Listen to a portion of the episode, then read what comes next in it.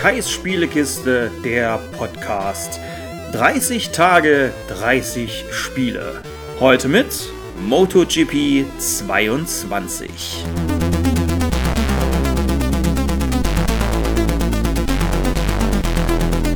So, nachdem ja nun wirklich alle letzten Folgen länger waren als eigentlich geplant, versuche ich heute mal ein bisschen auf die Tube zu drücken mit MotoGP 22. Denn was soll ich groß drüber sagen? Es ist ein Motorradrennspiel, es kommt von Milestone und es bildet die MotoGP aus dem Jahr 2022 ab, also aus der aktuellen Saison. Und dieser Titel ist für mich wirklich der erste, also von den Motorradrennspielen, also ich habe schon von Namco, die habe ich früher gerne gespielt, Jetzt halt bleibt mir nichts anderes übrig, als zu denen von Milestone zu greifen. Aber es ist wirklich von all diesen Titeln, ist das jetzt der erste, den ich mal mit einer aktuellen Saison spiele. Und das ist schon bei genauer Betrachtung äh, auch ganz schön cool. Das Spiel an sich, es ist halt Milestone. Milestone schmeißt halt im Jahr, weiß ich nicht, vier Rennspieler raus. Die können nicht alle geil sein. Komischerweise kaufe ich sie dann trotzdem. also Asche auf mein Haupt. Aber MotoGP 22 macht halt auch wieder haufenweise Fehler. Beziehungsweise Haufen Sachen, wo ich mich frage, äh, warum? Es gibt komischerweise keine Siegerehrung. Also zumindest nicht, wenn man etwas anderes fährt als MotoGP. Bei der MotoGP gibt es das. Da kommt man im Park Fermé an und dann gibt es halt danach die Siegerehrung. Aber für die ganzen kleineren Klassen gibt es das nicht. Also Moto 2, Moto 3, Red Bull Rookies Cup, Moto E, alles was da im Spiel drin ist, findet halt auf dem Treppchen überhaupt nicht statt. Das ist komisch. Die sind dessen nicht würdig oder wie? Der nächste Punkt ist, dass die KI manchmal ganz komisch ist. Also zum Beispiel ist es so, wenn man halt im Qualifying ist, man, man kommt auf seine schnelle Runde und vor einem biegt jemand aus der Box raus der zieht einen gnadenlos auf die Ideallinie. Also normalerweise würden die ja gucken und wenn jemand schnelles von hinten kommt, dann lassen die ihn erstmal vorbei.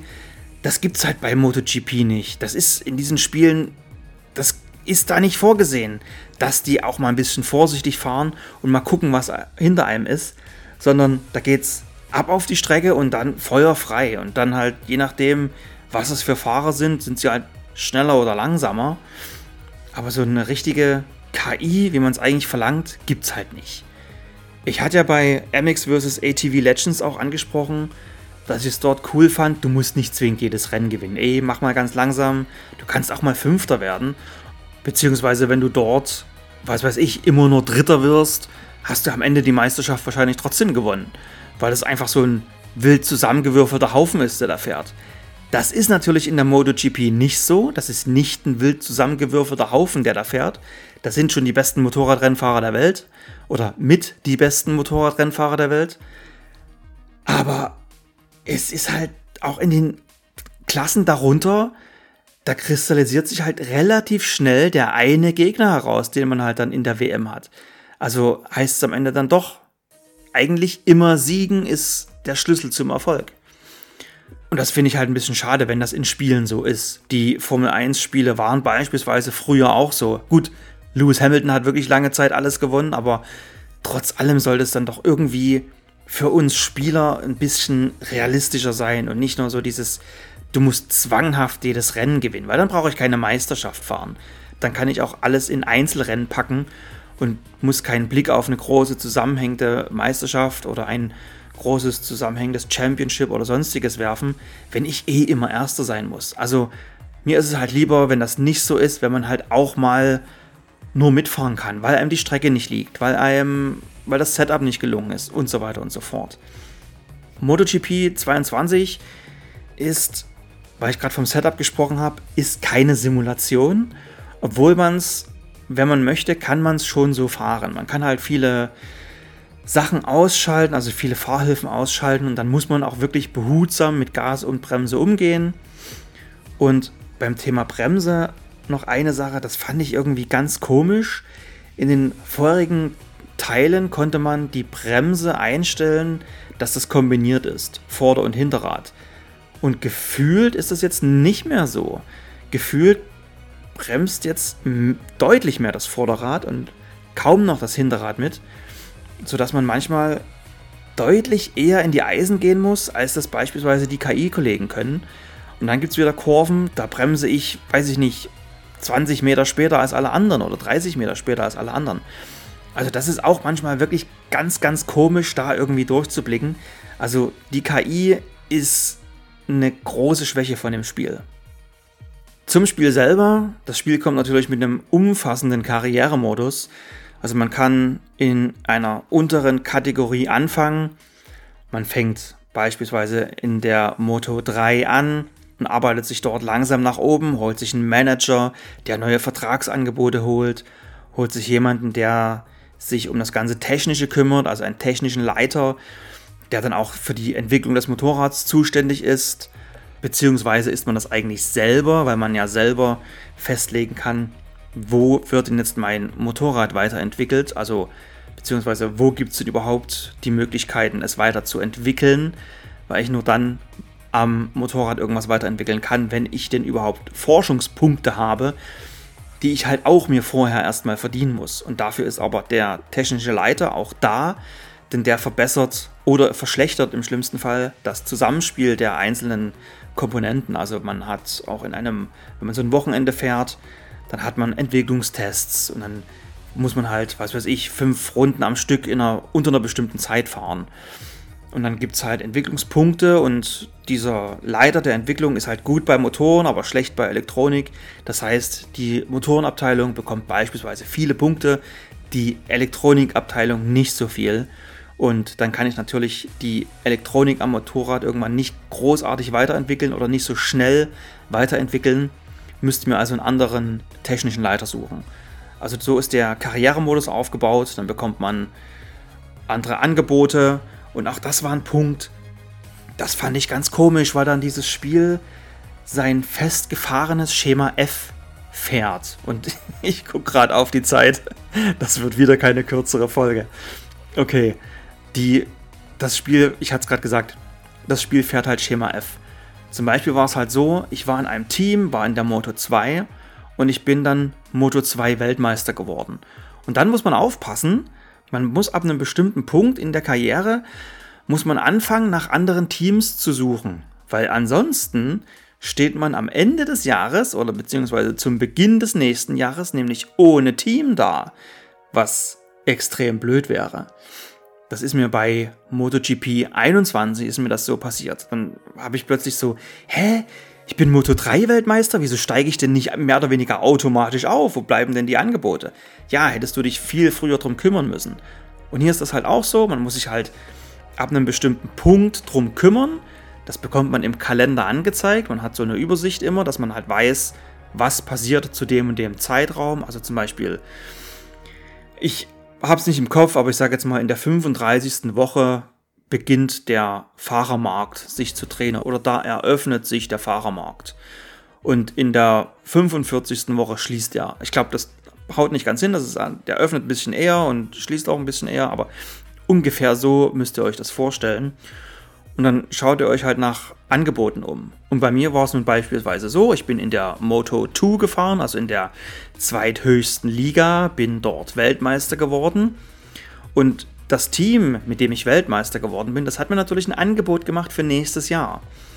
Und diese Angebote, da kann man verhandeln. Und ich habe einfach gesagt, okay, ich mache jetzt Maximum bei diesem Team, weil ich bin gerade auf euch Weltmeister geworden. Und bei diesem Verhandeln, hat man halt Möglichkeiten, bestimmte Sachen festzulegen, also das Eintrittsgehalt, die Belohnung, wenn man den Weltmeistertitel bekommt, die Belohnung für das Rennen, also jedes Team hat natürlich bestimmte Voraussetzungen, ja, kommen wenigstens in die Top 10 beispielsweise und wenn man das schafft, gibt es halt diese Rennbelohnung. Und ich habe halt dann bei diesem Team gesagt, ich mache das jetzt auf Maximum. Und auch da gibt es halt irgendwann eine Sperre. Es gibt beispielsweise bei 700.000 Credits oder so, also 700 und ein paar zerquetschte Credits war dann so das Maximum. Habe das halt komplett hochgesetzt, also nicht pro Rennen, sondern insgesamt, ja, also pro Rennen plus Meisterschaftsgewinn plus Eintrittsgehalt ist dann diese 700.000. Das waren im Rennen 30.000 Credits oder sowas. Das war auch nicht viel oder jetzt nicht so, dass man sagen könnte, wow, ich bin reich. Aber ich habe einfach gedacht, ey, ich bin gerade auf euch Weltmeister geworden. Wer, wenn nicht ich, hat das Recht, das Maximum zu verlangen von euch. Habe ich also gemacht und habe halt dann eine Woche darauf eine Absage von dem Team bekommen, weil mein Manager nicht so gut in Vertragsverhandlungen war, wo ich halt sagen muss, das darf dann eigentlich keine Rolle spielen, weil okay, er ist halt nicht so gut und deswegen habe ich nicht so einen großen Spielraum bei solchen Sachen, aber trotzdem, wenn der Spieler Weltmeister geworden ist, muss er fast automatisch dieses Angebot kommen und kann so hoch pokern, wie er will, weil dieses Team würde ihn mit Kusshand nehmen, wenn er sagt, yo, ich steige nicht in die MotoGP auf, sondern ich fahre noch ein Jahr bei euch. Habe ich nicht gemacht, bin in die MotoGP aufgestiegen. Und bin dann oder habe dann im gleichen Atemzug, weil ich genug Rufpunkte hatte, man verdient ja pro Rennen auch einen gewissen Ruf, also Fans und sowas. Und mit diesem Ruf kann man dann irgendwann ein Junior-Team gründen. Man kann sich quasi noch mehr zum Manager machen oder diesen Management-Part noch mehr ausbauen, als er sowieso schon ausgebaut ist, indem man halt sagt, yo, ich will mich nicht nur damit beschäftigen, meinen Manager und mein Motorrad weiterzuentwickeln, sondern ich kümmere mich auch noch um mein Junior-Team Moto 3 und wenn der Ruf hoch genug ist, dann auch noch Moto 2.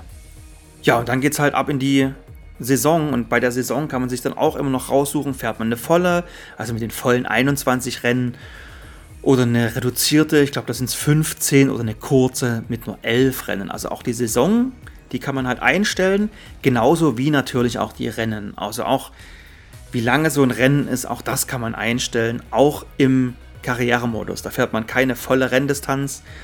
Man kann auch einstellen vor jedem Wochenende, was will man denn überhaupt für ein Wochenende fahren? Möchte ich mit dem freien Training beginnen, dann ins Qualifying und dann das Rennen oder möchte ich das Training auslassen, gleich mit dem Qualifying starten oder ist mir das alles egal, ich starte von hinten ab, zack durchs Feld. Auch das ist möglich. Also da ist auch für jeden Geschmack so ein bisschen was dabei, wie man das halt spielen mag.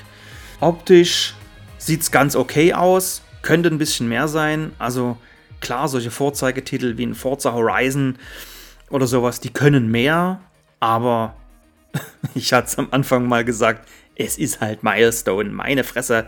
Also auch trotz Unreal Engine vier Spiele pro Jahr, das sagt eigentlich alles. Also und immer so Motorradrennspiele und keins davon ist halt richtig, richtig geil. Sie sind immer so ein bisschen, naja, sie sind halt immer irgendwie eine 7 von 10. Das, es fehlt halt immer so der letzte Schnipp, damit es mal perfekt wird. So, und jetzt habe ich aber noch gar nicht über den eigentlichen Grund geredet, warum ich so viel Bock auf dieses Spiel hatte. Denn ich hatte ja noch MotoGP 21 auf der Festplatte und habe dann irgendwann gedacht, yo, MotoGP 22, gerade im Angebot, kaufst du dir jetzt. Aber werdet ihr euch fragen, hä, warum eigentlich? Nur wegen aktueller Saisondaten? Nein, nicht wegen der aktuellen Saisondaten, sondern wegen der vollkommen überholten Saisondaten. Denn bei dem Spiel ist ein Modus dabei, der nennt sich Season 2009. Ja, und hier spielt man halt die Saison aus dem Jahr 2009 nach. Das Ganze verpackt in eine Art Dokumentation, die wirklich sehr, sehr cool ist. Die auch, und das hätte ich überhaupt nicht erwartet, die auch komplett deutsch vertont ist. Ich hätte so gedacht, ja, die ist halt auf Englisch produziert und dann klatschen die da für jedes Land noch die passenden Untertitel drunter. Nee, die ist halt wirklich gut produziert. Rossi ist gnadenlos. Er gewinnt sechs der restlichen acht Rennen. Stoner 2. Der italienische König ist wieder da und schreibt Geschichte. Nur ein anderer Fahrer, der zweite italienische Gott Giacomo Agostini, hat jemals die Krone zurückerobert, nachdem er sie zwei Jahre hintereinander verloren hatte. Agostini hat das 1975 einmal geschafft war aber in der Saison danach nur Siebter und zog sich ein Jahr später zurück. 2009 will Valentino Rossi sie wieder gewinnen. Hat einen neuen Rekord in Sicht und verschwendet keinen Gedanken an den Ruhestand. Es gibt nur drei Probleme. Jorge Lorenzo, Casey Stoner und Dani Pedrosa. Und in dieser Dokumentation ist es halt so, sie nimmt sich halt jedes Rennen vor und in den Rennen fährt man dann verschiedene Personen zu verschiedenen Zeiten im Rennen. Also beispielsweise Jorge Lorenzo hatte am Anfang ganz viel Rückstand. er musste das aufholen. Dann fährst du halt als Jorge Lorenzo und versuchst den Rückstand aufzuholen. Oder Valentino Rossi war drei Runden vor Schluss nur Dritter. Er wollte aber den Sieg. Und dann ja, liegt es halt an dir, den Sieg zu holen. Oder halt diese Geschehnisse halt nachzuspielen. Und das fand ich halt ganz cool, weil halt auch die damaligen Rennstrecken dabei sind. Also ich bin Fan beispielsweise von der Rennstrecke von Brünn. Und ich fahre auch sehr, sehr gerne auf der Rennstrecke von Donington Park. Ich finde es halt sehr, sehr schade beispielsweise, dass die MotoGP lieber in Silverstone fährt und nicht in Donington. Und damals sind sie aber noch in Donington gefahren. Und jetzt ist es halt so, diese alten Strecken sind halt auch alle mit dabei. Ich kann also nicht nur in dieser Dokumentation diese Strecken fahren, sondern ich kann mir halt auch ein freies Spiel erstellen und kann diese Strecken fahren. Ich kann mir eine Meisterschaft erstellen, kann dort diese Strecken fahren. Das ist halt cool. Das, das ist so, das bringt einfach diese alten Strecken wieder zurück, zusammen mit diesem coolen Modus, mit dieser coolen Dokumentation.